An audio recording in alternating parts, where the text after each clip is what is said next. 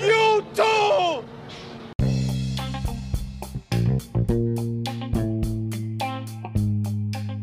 And welcome in, everyone. Thanks for tuning in to the Fantasy Football Sage podcast. It's Tuesday, October 13th, episode 25, week six waiver wire show. Week five of the NFL is not quite concluded as the Bills and Titans play a COVID rescheduled game this evening. It'll be interesting to see what kind of patchwork Tennessee has stitched up in light of absentee players.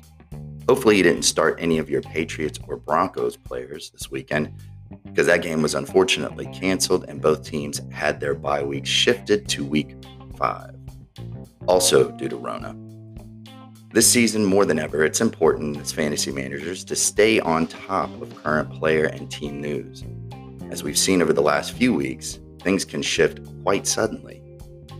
I'll be diligently following events as they break to help you with this naturally. Think of me as the Connie Chung of fantasy football. Just not as ugly and still relevant. Ooh, damn, that was, that was bad. That was harsh. All right, let's cover some news. Okay, so I'm just going to come right out.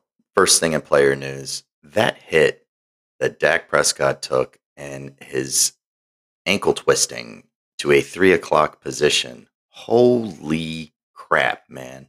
This is just so brutal, and yet I can't look away. It seems Dak Prescott had a compound fracture. Sunday, he had surgery, which was successful to repair this compound fracture and dislocation of his right ankle. Now, as long as he's sidelined, it's going to be the Andy Dalton show for Dallas. It's more than likely going to be the case that Prescott is done for the season. You can safely drop him at this point. I don't see him getting back onto the field. And even if he did, let's just say your fantasy playoffs, he gets back onto the field, which is highly unlikely. I mean, what kind of Dak Prescott are we going to have? Not a mobile one. Let's go ahead and proceed. We will talk about this further in the waiver show, possible candidates to pick up. Cleveland Browns quarterback Baker Mayfield suffered an injury to his ribs and wrist in week five against the Indianapolis Colts. X rays on his ribs were negative, and his wrist was just a little sore after the hit. Mayfield was able to make it through the game without missing any action. It appears as though he'll be ready to go in week six in Pittsburgh. He remains a quarterback two most weeks. Minnesota Vikings running back Dalvin Cook was unable to return to week five game against the Seattle Seahawks. He tried to come back for one play and it just he just wasn't having it. Too much pain, I suppose. He ended the evening with 65 yards and a touchdown while adding another five receptions for 24 yards on five targets. He was having a great game. He left the game in the third quarter, so you know you weren't totally blanked. Alexander Mattison came in, picked up the slack, 112 yards and three grabs for 24 yards. He's probably going to be one of the top candidates for the waiver wire. We will talk about him in a moment. For the Tampa Bay Buccaneers, we got three of them for you. Chris Godwin is practicing today, Tuesday, October 13th. It wouldn't be a surprise if he's limited throughout the week, but he appears to be on track for week six. I like him as a wide receiver two. That might change as we proceed throughout the week. Leonard Fournette also is practicing. He's at practice anyhow. Um, he's dealing with an ankle issue. With Ronald jo- Jones rolling, it's tough to see exactly where Fournette fits in, but he's worth stashing. We'll see what happens. Mike Evans, he is at practice as well. He's got an ankle issue also. Evans, he's not really getting the kind of volume that you want from a wide receiver one, but he is tied in the league lead with six touchdowns. So we're going to keep him as a wide receiver one. AJ Brown of the Tennessee Titans is expected to play tonight against the Buffalo Bills after missing the last two games.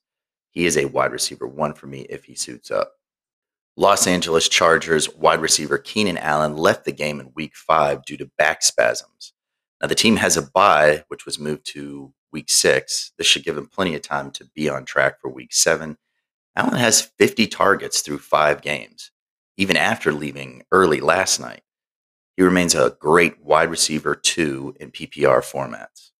And that wraps up our player news for today. Let's go ahead and get into the waiver wire segment of the show, huh?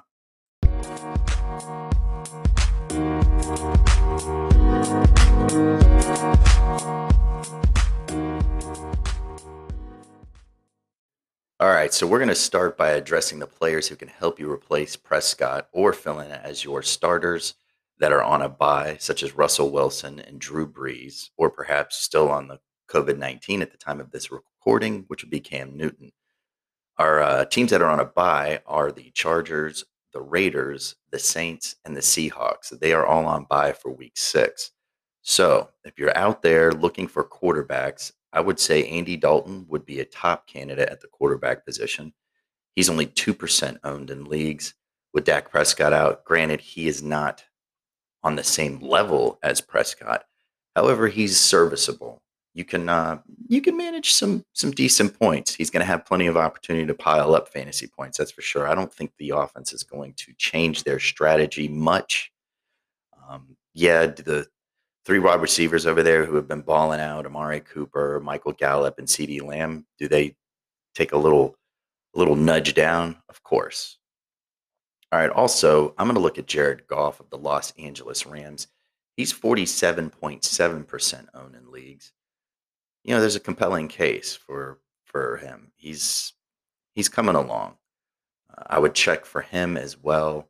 Ryan Fitzpatrick, he's only 20.7 percent owned. However, as I've stated in previous episodes, it's only a matter of time. He's going to have one bad game and they put two in. So if you if you do roster Ryan Fitzpatrick, keep that in mind. Teddy Bridgewater, he's still out there surprisingly. Uh, I picked him up last week. He balled out for me. Uh, he is 40.5% owned in leagues. So he's had back to back outings of 20 plus points. So I would definitely keep him on your waiver wire radar.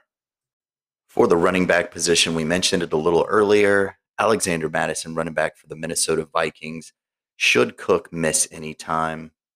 It's still up in the air. You know, it's a positive sign that he actually wanted to come out uh, later in the game, but Alexander Mattison, he's probably going to be highly sought after. Uh, should Cook miss any time, he's going to get lots of volume. He's probably going to be a top 10 running back to consider. He is 41.5% owned in leagues. I also like Damien Harris, running back for the New England Patriots. Uh, he's only 42.4% owned in leagues. Chase Edmonds as well. He's 44% five, running back for the Arizona Cardinals. He's outscoring Kenyan Drake surprisingly week after week. If you're hurting at the running back position, honestly, Chase Edmonds is not a bad RB3. For the running back position, we mentioned it a little earlier. Alexander Mattison, running back for the Minnesota Vikings, should Cook miss any time? It's still up in the air. You know, it's a positive sign that he actually wanted to come out uh, later in the game, but Alexander Mattison, he's probably going to be highly sought after. Uh, should Cook miss any time, he's going to get lots of volume. He's probably going to be a top 10 running back to consider. He is 41.5% owned in leagues. I also like Damien Harris, running back for the New England Patriots. Uh, he's only 42.4% owned in leagues. Chase Edmonds as well. He's 44% five running back for the Arizona Cardinals.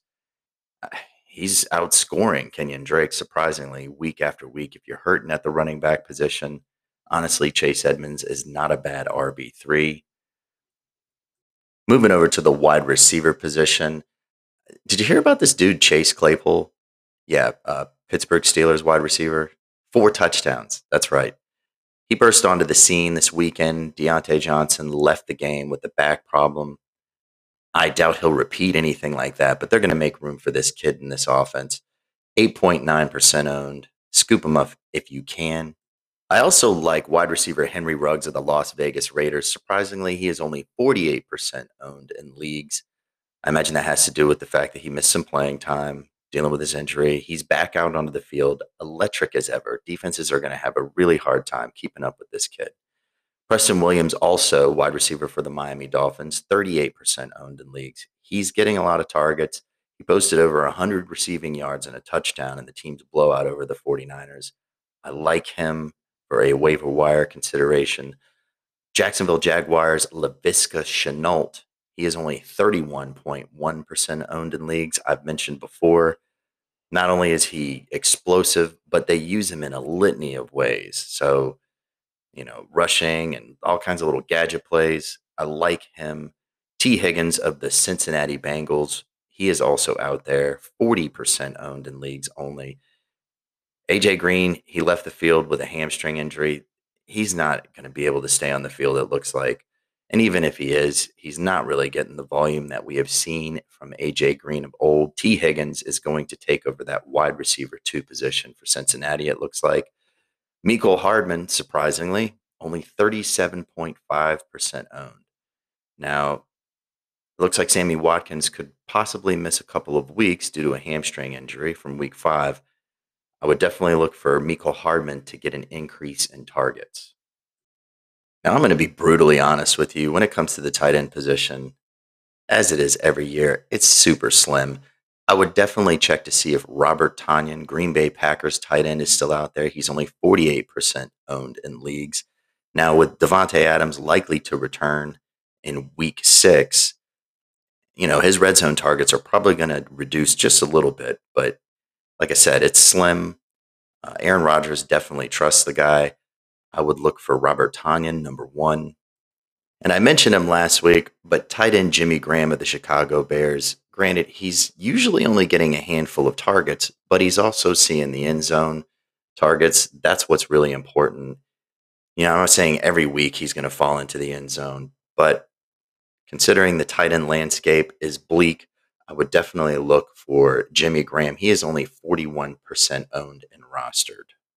If you're streaming the defensive position, I like Miami Dolphins. That's right. My Dolphins, I like them this week against the Jets. They are only 3% rostered. In case you missed it, they completely stifled the 49ers offense this past weekend. Also, I like the Washington football team against the New York Giants. They are only 7% rostered. And that wraps up our show for today, episode 25, waiver wires for week six. I hope you enjoyed it. I hope you found it helpful. You can find us on Spotify, Anchor, Twitter, Pocket Cast, Breaker, Radio Public, Overcast, Apple Podcast, and Google Podcast. Support the show, like, follow, yeah, yeah, yeah. Hey, later this week, I'm going to get to you starts and sits by matchup. Enjoy football tonight. We will be seeing you. Peace. And when you pop the top, the panties drop.